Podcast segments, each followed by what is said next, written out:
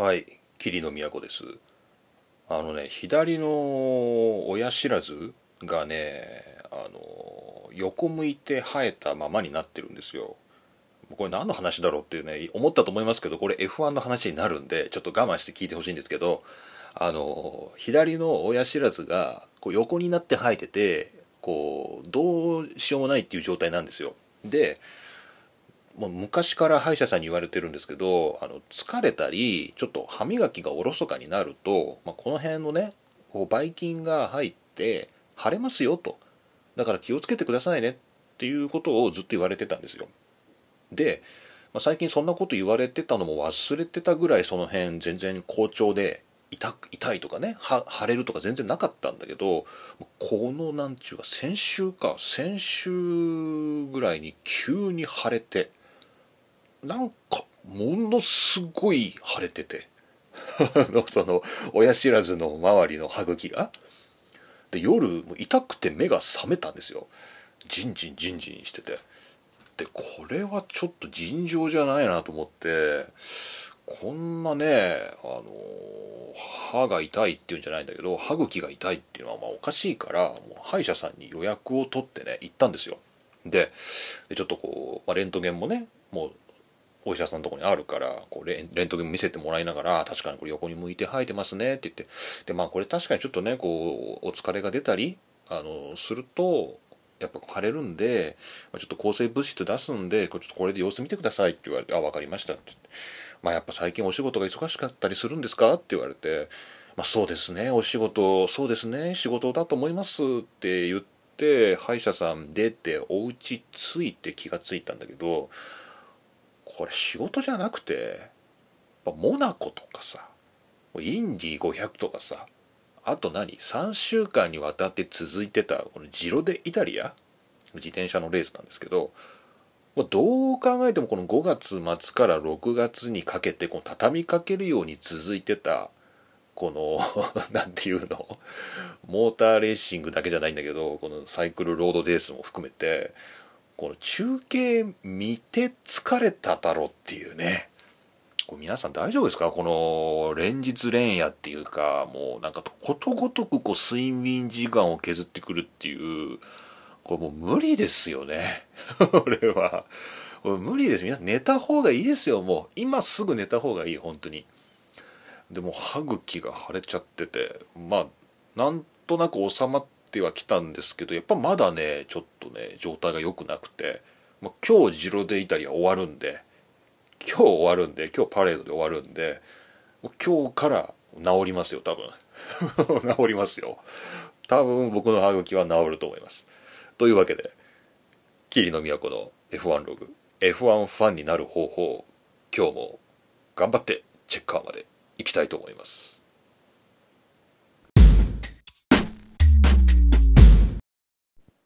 はいというわけで改めまして桐野都です。F1 大学で教えております、えー、この番組はですね桐野都が F1 ファンになるために頑張るっていうですねその頑張るプロセスを皆さんにお伝えしていくっていうそういう血と汗と涙と根性にあふれたですね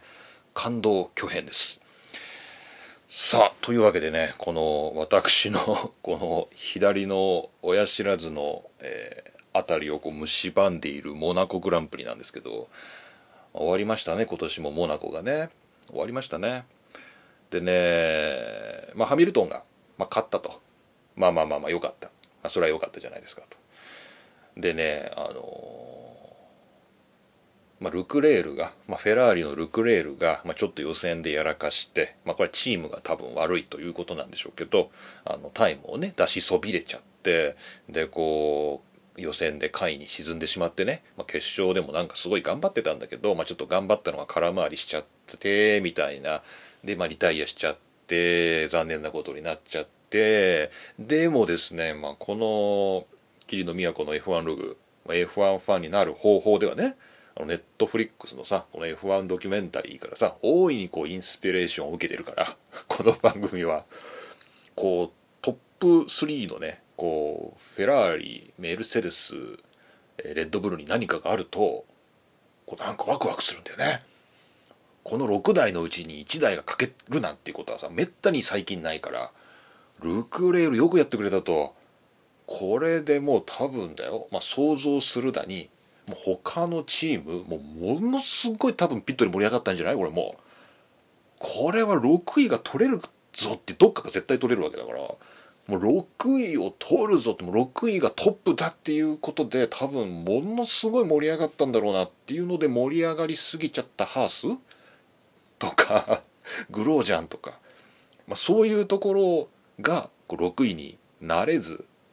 まあ、今回ね。今回はカルロス・サインツですね。マクラーレンのカルロス・サインツが、まあ、なんか全然目立ってなかったけど6位になってるっていう。これは俺はもうすごい良かったサインツね、まあ、どう考えてもランド・ノリスよりも待遇がいいとは思えないカルロス・サインツがこうして結果を出すっていうのはこれはねマクラーレンにとっては都合が悪いし これは絶対都合が悪いしこれはいいことだ。これは面白い。ね、これはまたちょっとカルロス・サインツにもね、また応援していこうかなっていうね、ふうに思ってます。で、でですね、まあそれぐらいの、まあ、モナコなんですけど、ちょっとこれどうしても言っとかなきゃいけないことがあって、モナコに関しては。あのー、やっぱニキ・ラウダ。やっぱニキ・ラウダのことは、やっぱちょっとこう言っとかないといけないなっていうふうに思ってるんですよね。で、まあ、今回ね、グランプリの、まあ、直前に、えー、ニキ・ラウダが、まあ、亡くなったということでもうグランプリはもうニキ・ラウダに対するもう追悼の意をもう全面的に示していこうっていうことで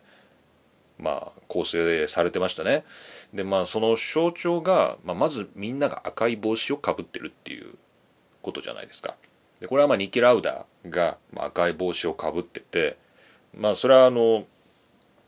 最近のね要するに現役の後もこう常にこうスポンサーのねこうキャップをこう赤でこうねかぶっていくっていう。ずっと赤いキャップをかぶってるっていうのが、まあ、トレードマークになっててでそのニキ・ラウダの赤い帽子っていうのでみんな今回赤い帽子をかぶるっていう、まあ、なんか無地のものもあったし「ニキ」って書いてあるやつもあったしちょっと表彰式でちらっと見た限り「ニキ」って書いてあるやつは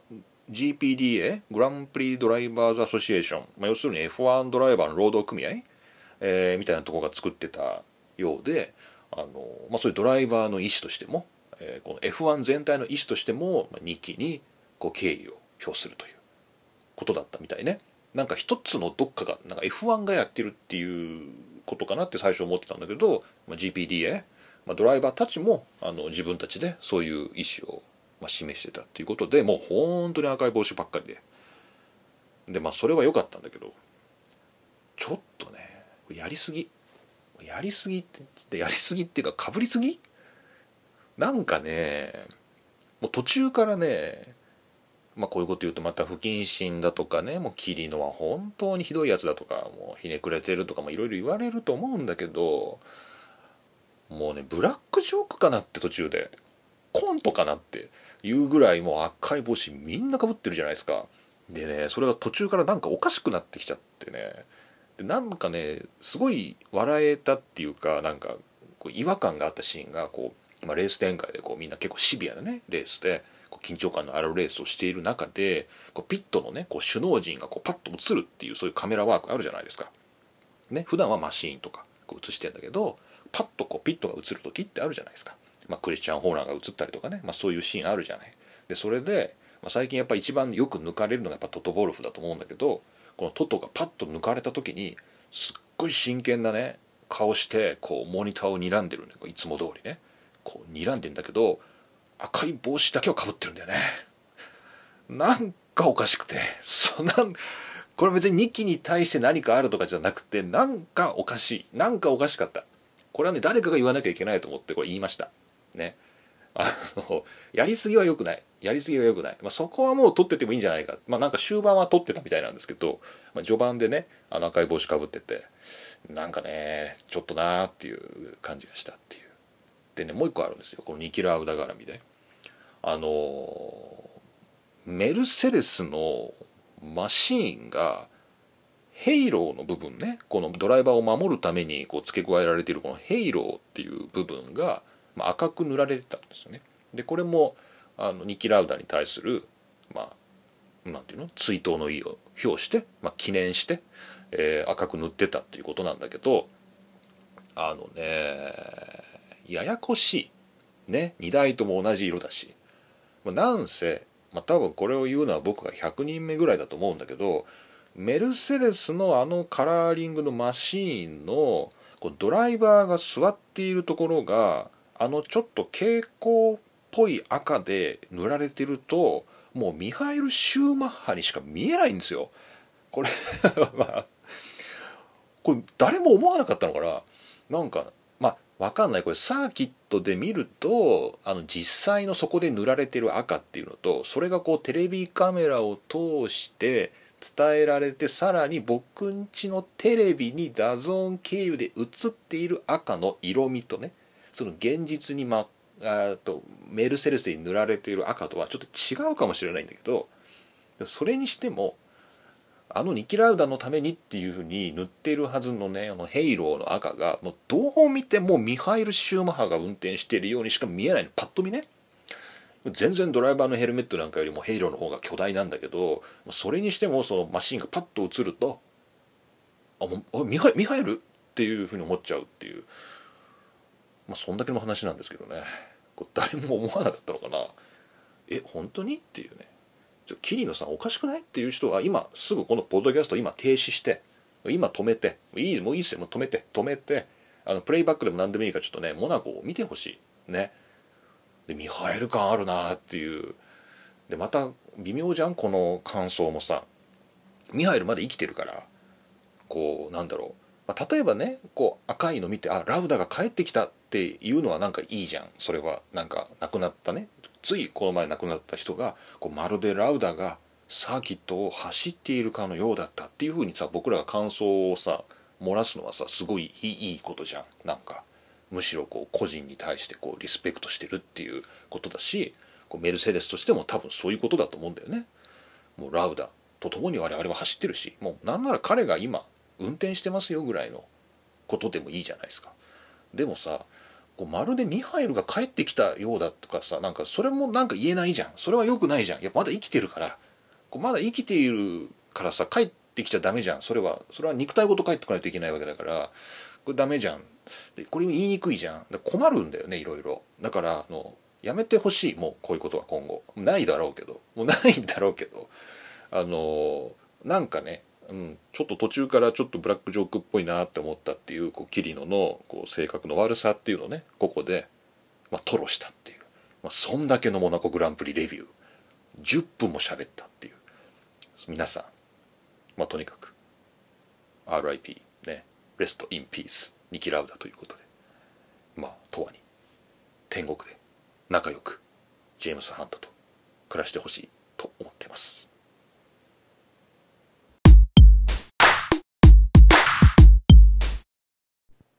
そうだった。そんでねフェラー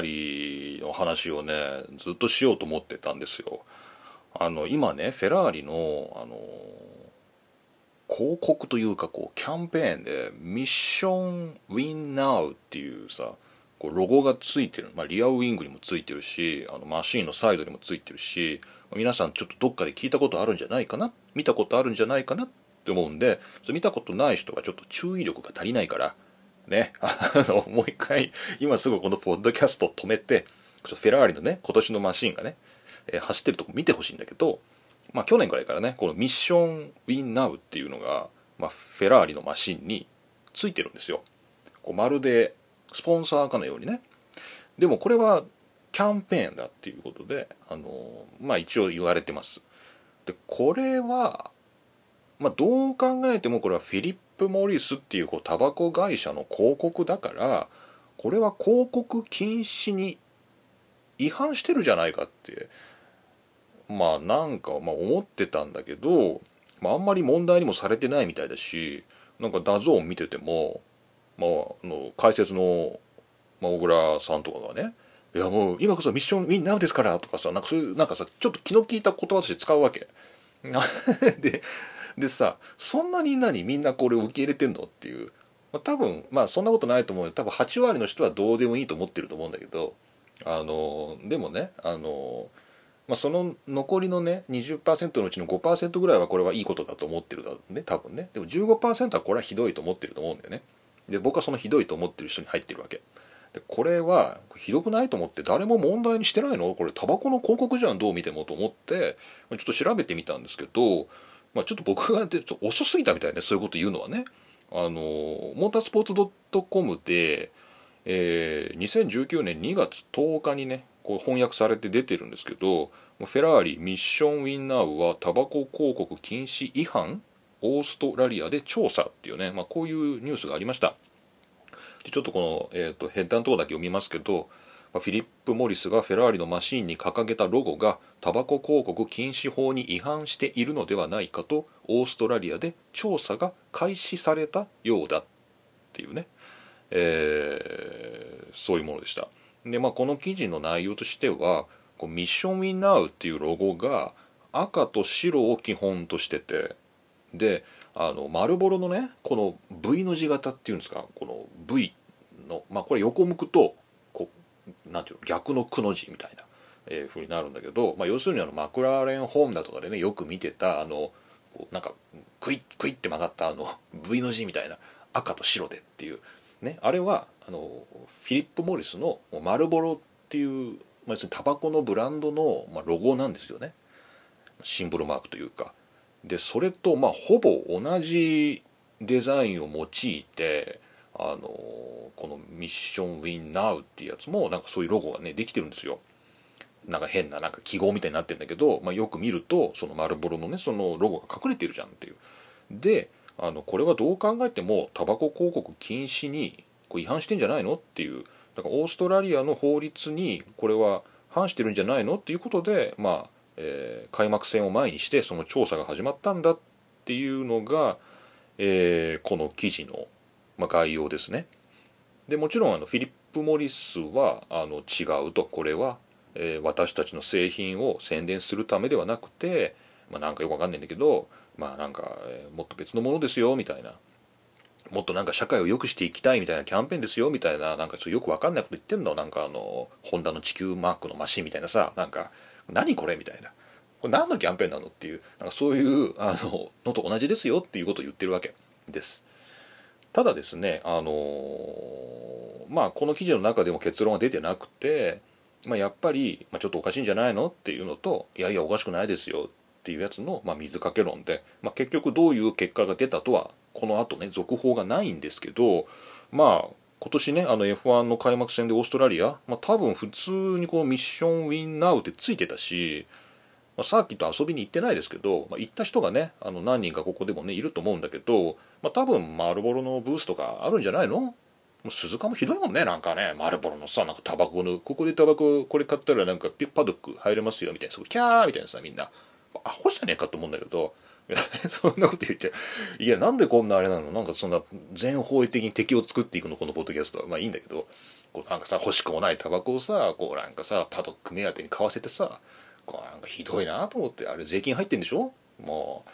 う、なんかさ、ひどいな、アコギな商売してんなと思って、もうなんかみんな被害者だから、ファンは被害者、キャーって買ってる人は被害者だから、むしろ同情しかないけどね。まあ悪いのはフィリップ・モリスなんだけど、別に吸いたい人が吸ってるねいいじゃん吸ってればさその吸吸いたくもない人にも対してのさそんななんかパドックでさパドックパスとかでさこうなんか、えー、何？タバコ売るつけるのよくないなっていうまあそれはともかくですねまあまあ、多分グランプリに行けば、まあ、このミッションウィンナウということで、まあ、広告出てんだろうなっていうねただそれタバコ広告だよねみたいなことでまあ誰も問題にしてないのかなっていうのを言いたかった言いたかったんですよ。でもですね、まここで終わらないんですよね、この番組ね。まあ言ってみれば、この桐野美和子もね、こう、大学教員っていう、まあこういうなんかアカデミックなものも背負ってるからね。やっぱこう、リスナーのみんなもね、あの、何か聞きたい。ね、こう、なんかアカデミックなことをたまには話せよっていう。まあ、ぼやいてるだけじゃないかって、まあ、だんだんバレてきてると思うんだけど、まあ、基本的にこの番組はもうぼやくための番組だからもう僕は何にもそういうねなんかなんか大変大事なことをしろみたいなことにはね何の耳も貸しませんけどこうタバコ広告に関してだけはねちょっとね動いてみようと。こう思った。ちょっとね。あまりにもフェラーリが堂々とやるから、まあ、フィリップ・モリスが。でねちょっとね論文をねちょっと調べてみたんですよ。で絶対ねこれね大学の教員なって F1 ファンたくさんいるし絶対ね趣味を仕事にしてやろうっていうねそういうね魂胆でね絶対論文を書いてるはずだと思ってこうねいくつか調べてみて、まあ、古いのから新しいのまでこの F1 とタバコ広告っていうね、まあ、そういうテーマで論文をね探してみたんですけど、まあ、やっぱね日本語では全然ないんですけど、まあ、英語ではねあってで2000年代ぐらいから、まあ、ちょうどあれですよね EU でタバコ広告が禁止だって言われた頃からこう結構ですねこのテレビ放送で、まあ、タバコ広告がとかねタバコ広告がどれぐらい影響があるのかとかですね、まあ、そういう研究がま英語でですねヨーロッパで出てます。でその中でねこれはね面白いなと思ったやつがありますんでそれはねあのねタバコ広告のねえー、っとねこれどれ見たらいいのかな？僕どこにメモしたっけ？あのねあのこれね Google スカラーっていうねあの Google で論文とか報告書だけを探すっていうその特別なサービスがあって、まあ、もちろん無料なんですけど、まあ、そこでタバコ F1 なんかスポンサーシップとかアドバタイズメントとかねそういうので調べてて、まあ、出てきたやつなんですけどこれ2011年の論文でえー、っとねブルース・グラント・ブラハムっていう人とジョン・ブリトンっていう人がタバココントロールっていう雑誌に書いてるんですけど、えーまあ、タバココントロールタバコを管理するっていう雑誌名だから、まあ、当然そのタバコに対して批判的な研究がまあ並んでるんだろうと思うんだけど、えー、モーターレーシングタバコカンパニースポンサーシップバーコードアリバイマーケティングっていうねやつで、まあ、要するにモータースポーツでタバコ会社の、えー、スポンサーでそこでバーコードとえー、アリバイマーケティングってアリバイってあれだよねあの犯罪捜査で日本の刑事ドラマで使われるアリバイはあるのかっていうあのアリバイなんですけど、まあ、あれ英語で、まあ、もちろんそういうアリバイっていう意味もあるんだけどあの、まあ、言い訳とか口実とか、まあ、なんかそういう言い訳マーケティングみたいななんかそういうね口実をつけてっていうようなそういう表現で使っていると思います。でそういうねタバコのね要するに昔から F1 はそういう姑息なことをねタバコ会社と組んでやってきたというまあ主にやってるのはフェラーリなんですけどあのまあ、タバコの広告はつけられないんだけど、まあ、タバコっぽい広告はつけておこうっていうねそういう姑息なことをやってるっていうこれがアリバイマーケティングっていうことだと思うんだけど、まあ、この論文でですねあの結論のとこだけ読みますと、えー、まあ F1 でタバコ広告が始まったのは1968年のことであると。なるほど。でえー、F1 チームをフィリップ・モリスがスポンサードしたのは、えー、これは1972年が最初で、まあ、それ以来ですね赤と白のこのいわゆるこの V の字マークのね、え、このラインの、え、この広告のためにこのロゴをずっと使ってますと。ね、それであのタバコ広告が禁止されるようになる前からね、まあ、しばしばこのバーコードっていうんですかこのフィリップ・モリスなんか丸ボロっていうところをごまかしてこうバーコードみたいにしてるとかあのそういうあの一見どこにも丸ボロともフィリップ・モリスとも書いてないんだけどこれは明らかに見た人はこうタバコを連想するっていうねそういうあのマーケティングを、まあ、ずっとやってましたと。で途中から丸ボロという文字も消えましたと。であのこれはどう考えてもですねあの2005年のね EU のタバコ広告規制に違反してますとこれバーコードのデザインだろうとこれはもうフィリップ・モーリス社のマーケティングですと、まあ、そういう結論が出てる、まあ、あの論文です、まあ、ちょっとメソッドとかですねそのリサーチ対象とかその辺全部抜かしましたけども、えーまあ、要するにもうこういうバーコードを使うとかそういうのもすでに歴史があってこの2000年代にねこう EU で禁止される前からすでにもうフィリップ・モリスはバーコードを自分たちの広告デザインとして使っててでそれはもう誰が見てももうこれはフィリップ・モリスの広告なんですよね。で、まあ、しばらく鳴りが潜んでたんですけど、まあ、やっぱちょっとあのお金を使ってるからフェラーリに対してお金使ってるからやっぱちょっとロゴ出さなきゃいけないなっていうのもあんのかこうミッションウィンナーも、まあ、結局やってることはずっと一緒っていう。これはやめようっていう。ね。あのいいですよ。タバコ吸っていいと思います。タバコ吸ってください。ね。あのなんかちょっと僕もねこうなんかみんなタバなんかタバコに厳しすぎるよね。なんかさ。なんかさっきと言ってること逆じゃんって思うかもしれないけど全然逆じゃないのよ。なんかみんな喫煙者に厳しすぎる。なんか。あのなんていうの？伏流園が流れてくるから。もうなんか吸っていい場所なんだけどさそこですら吸ってほしくないとか。あの、まあ、禁煙の場所で吸ってたらそれは良くないしあのなんていうのかな。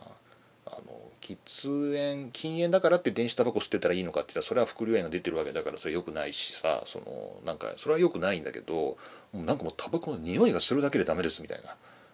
なんかそれはさすがにちょっと人人人格否定っていうかなんか人間としての存在まで否定しているぐらいの感じでタバコをタバコを吸っている人をこう締め出していく社会から締め出していくっていうのはそれはそれで間違ってると思うんだよね。こうなんていうのかな。あの有名なね歴史書でねあのナチスドイツがねナチスドイツの健康帝国主義っていう要するに何て言うのかな。もうみんな健康になりましょうって言って。もうそのためにはもうなんかもうダメなものはこれとかこれとかこれとかねこういうのは全部やめていきましょうってみんな健康になろうっていうなんかそういう側面がナチスにはあったんだっていう歴史書があるんですけど有名な。なんかねそういうなんかねタバコはダメだタバコはダメだとかね酒はダメだとかねなんかそういうねなんか聞いてるとねなんかそういうなんかナチスみたいになってきたなみたいなふうにちょっと思うな。まあそれはそれとしてフィリップ・モリスのミッション・ウィン・ナウは気に入らないという。それはそれこれはこれですから。ねあの喫煙者の権利は守らなきゃいけないけどこのマーケティングは卑怯だという。そういう立場をなんか主張したかったっていうですね。そんな霧の都でございました。皆さんぜひフェラーリのマシンをよく見てください。はい。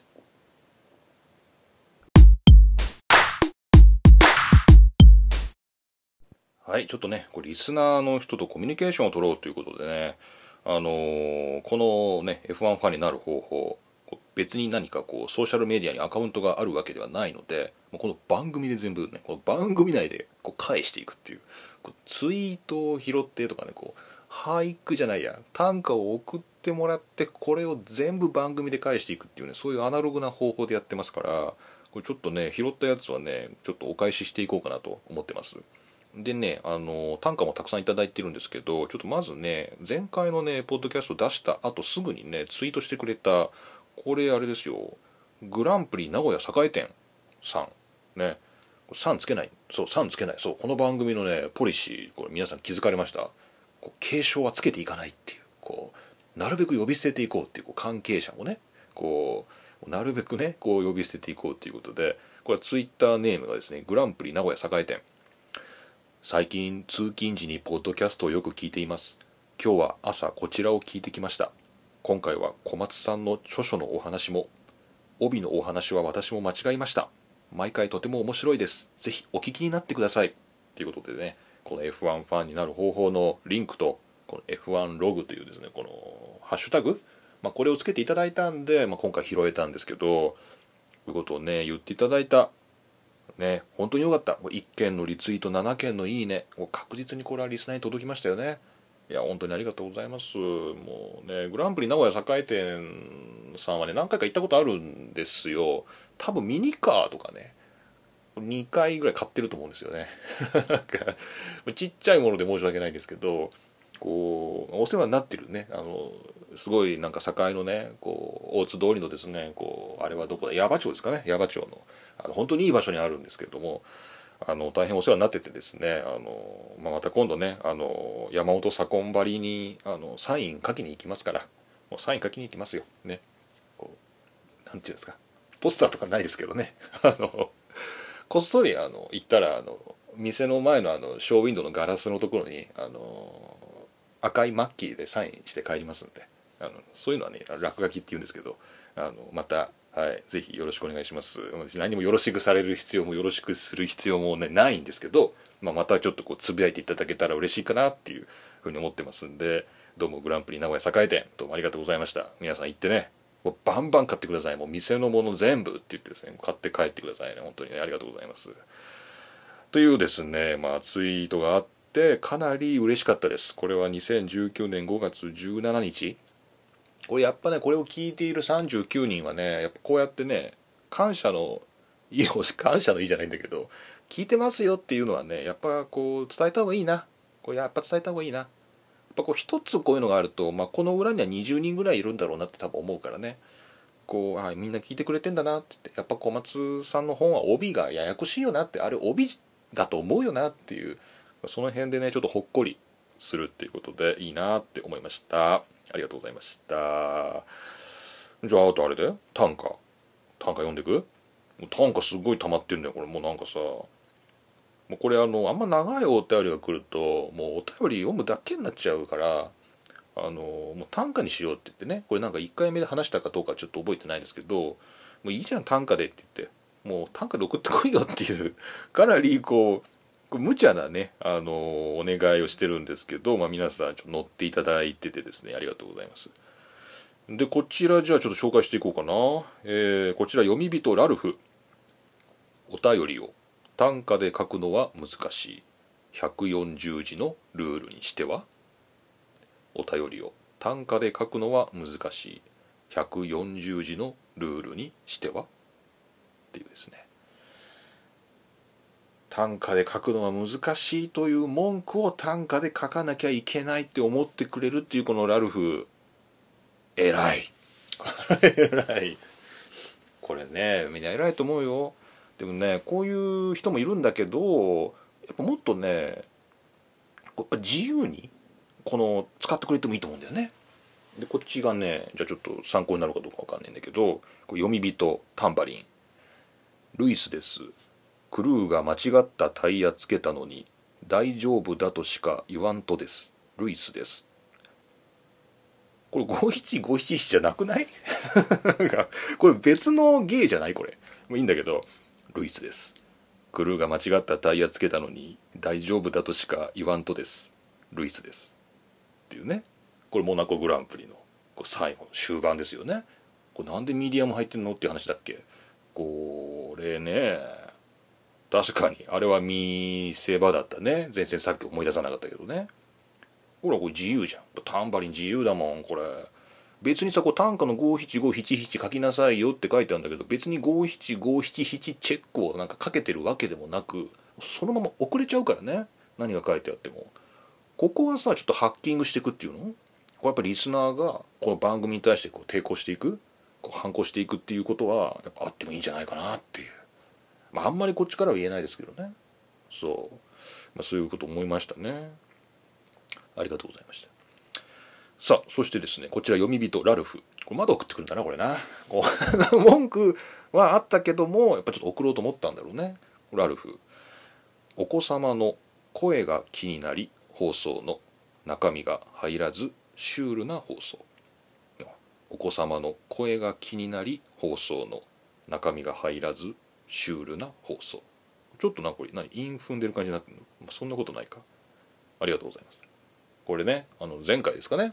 これね玄関先のね本当にマンションのねあのドアあるじゃん。ガコンっていう鉄のドアね。あれのね本当にね1メーターぐらいね先にそのドアがあってっていうそのなんか台所っていうんですかね。玄関先か。むしろ玄関先ですね。玄関先でこれ収録してるんですけど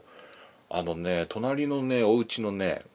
前もちょっと言いましたけどね隣のお家のねお子さんがねすごいね大きくなっててねほんとびっくりですよ。あのま、ここに最初に住み着いてたのは僕なんですけどあの、ま、何年前かな、ま、結構4年とか前だと思うんですけどねあのピンポーンって来てねあの隣に越してきたものなんですけどつってこれつまらないものですがつってほんとつまんないものくれて。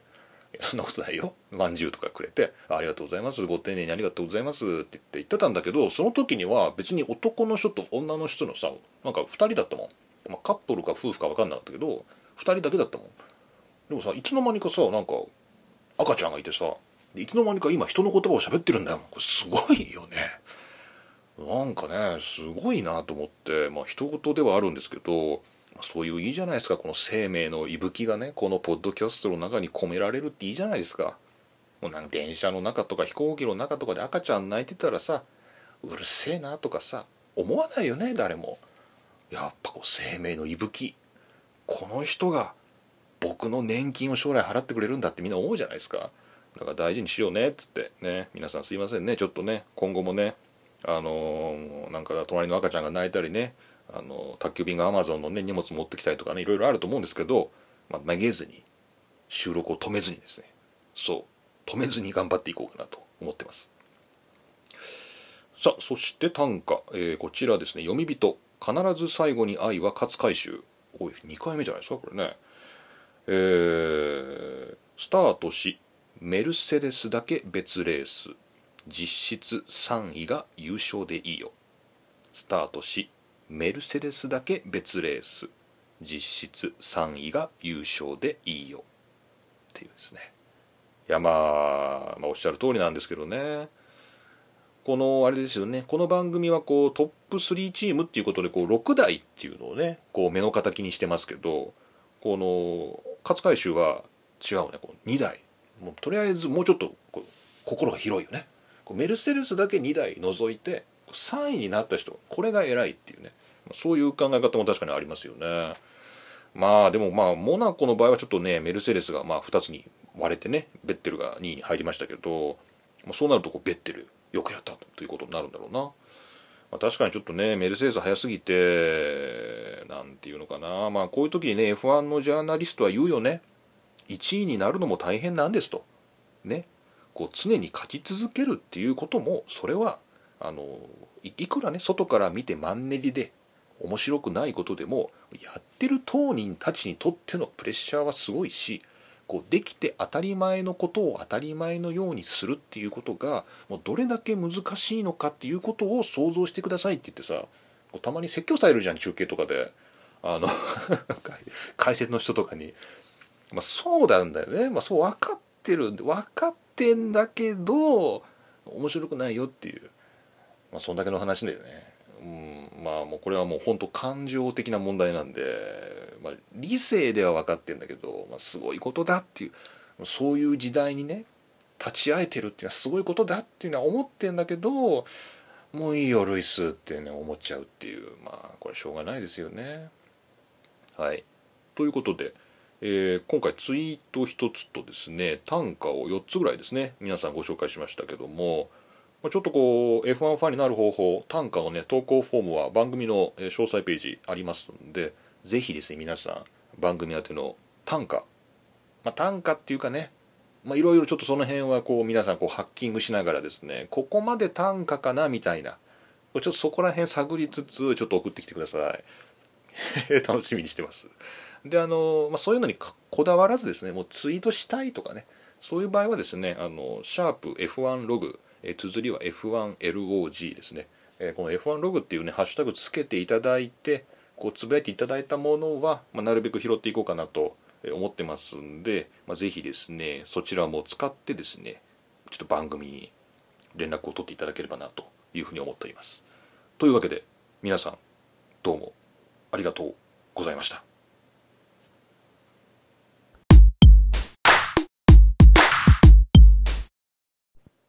はい。というわけで今回も何一つ盛り上がることなくチェッカーを迎えましたね。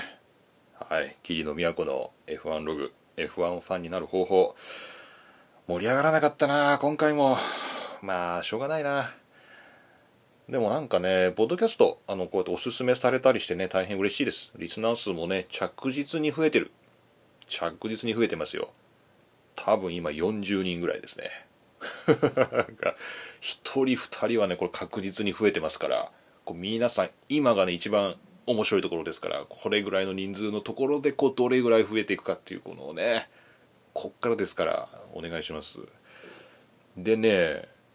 まあ、僕はあのポッドキャストをねあの昔ね前世でやっててあのっていう話ね前もちょっとしましたけどでその時にブワーってなんか1万人とかなんか5,000人とかなんかそういうリスナーがいてみたいなのがあってでしばらく休みしてねポッドキャストやってなかったんですけどでその間にこうポッドキャストのね他のポッドキャストのリスナーをねするようになったんです。でそれまで全然ポッドキャストってねやってる時って聞いてなかったんですけどやめてから聞くようになってで今も、まあ、こうやってやってるけどポッドキャストはいくつか聞いてるんですよ。で何のために聞いてるかっていうとあの眠るためなんですよね。こうあの要するに心地よいトークとかですね。あと英語だと、まあ、分かんないから、まあ、眠くなるじゃないですか。疲れるから。で日本語のやつもあんま面白いと聞いちゃうから、まあ、適度につまらないというかこう だからプロはダメなんですよ。こう芸人さんとかねこう芸能人の人とかねそういうのはダメなんですよ。面白いから。だからもうちょっとこう普通の人がこうトークのプロじゃない人がやってるとかね。あとはまあ声質がすごいいいとかなんかそういうので眠りやすいかどうかっていう基準で結構聞いてますでもちろん内容も面白いっていうのはもちろんね興味があるから聞くんですけどかつこう眠る前にこう入眠こうな睡眠導入剤として聞くっていうのが僕のポッドキャストなんですよ。ね。あのー、じゃあなんだって言ってねこう僕が聞いているって言ったらそれは眠くなるってことなのかっていう、まあ、そういうことじゃないそういうネガティブキャンペーンがしたいわけじゃなくて、まあ、そういうポッドキャストの聞き方ってあるんじゃないかなっていうですね思ってます。ので、まあ、この番組もね、まあ、僕はあれですよ、まあ、ある意味話のプロですから。こうトークの達人ですから。大学の講義90分ね。これを週に4回5回。ね。こう市民講座にも立ちですね。こう60代70代の人を相手にですねどっかんどっかんこう90分受けたりとかそういう講座ね講演をしたりとか、まあ、プロです。ある意味プロですよね、まあ、お金ももらってやってるわけだから。でもねこの番組はねよく眠れると思うよ。多分。こうよく眠れると思うな。これやっぱり皆さん是非あのおすすめする際にねこの番組面白いよっていうのもねありだしこの番組程よくつまんなくてよく眠れるよっつってねそういうのもねそういう変化球もね案外ねいいですよ。でね、まあ、何の話だっていうことなんですけど、まあ、そんな感じで今後もやっていこうかなと思っております。これ全然そういえばね関係ないんだなもうほんとこれ最後にね眠る前にねちょっと聞いといてもらっても聞かなくてもいいよっていう話したいんだけどそのあの英語のねあのポッドキャスト？英語いいよっていうよく眠れるよみたいな話をさっきしたんだけどこれねイギリスでもねあのね BBC っていうのイギリス放送協会っていうのかな？ブリティッシュ・ブロードキャスティング・コーポレーションっていうね BBC っていう日本の NHK に相当するんですけどこの BBC がねラジオ局が、ね、123456で他にも何かあってなんかものすごいたくさんラジオ局があって日本の NHK どころの騒ぎじゃないんですよ。でそのねラジオのあのねラジオ4、ね、BBC ラジオ4ねこれいいですか？私がこれから言うことねマニアの人みんな聞いてください。ね。あの本当の真の F1 ファンだったらね多分これ聞いてよく眠れると思うんですよ。でね全然 F1 と何の関係もない話なんですけどね最後の最後だから。BBC のねラジオ4にねあのシッピングフォーキャストっていうこう海の天気予報っていうシッピングねあの船。海の船乗り向けの天気予報っていうのがあってこれがすごいねイギリスのね中でねなんていうのカルトな人気を誇ってるんですよ。ずっと。これ僕が言ってるだけじゃなくて実際にこの BBC ラジオ4のシッピングフォーキャストのページ行くとなぜ私たちはこの番組を愛するのかっていうそういうところがあったりとかして結構好きなみんな好きなの。でなんで好きかっていうと天気予報なんだけど淡々とですねその海の中のなんて海のさそのなんかいろいろ海をさ網目に網目じゃないんだけどあの、まあ、分かりやすく説明するとこう普通さ地上の天気予報だと、まあ、今日の名古屋はとかさ晴れでとかってそういうこと言うじゃないですかで今日は傘持ってった方がいいですよとか降水確率が何パーセントでとかで次が、まあえー、例えば大阪市はとかで寝屋川はみたいな感じでこう地上は地名があるからそのポイントポイントの天気予報って言っていけるけど海の上にはそういうものが一切ないじゃないですか。ないから便宜上イギリスの周りの海を、まあ、多分日本もそうだと思うんだけど、まあ、ちょっとこうなんていうのグリッド状に仕切ってあってまあ、明確なグリッドではないんだけど、まあ、グリッド上に仕切ってあってそれぞれにこう名前がついてるの。そのグリッドに。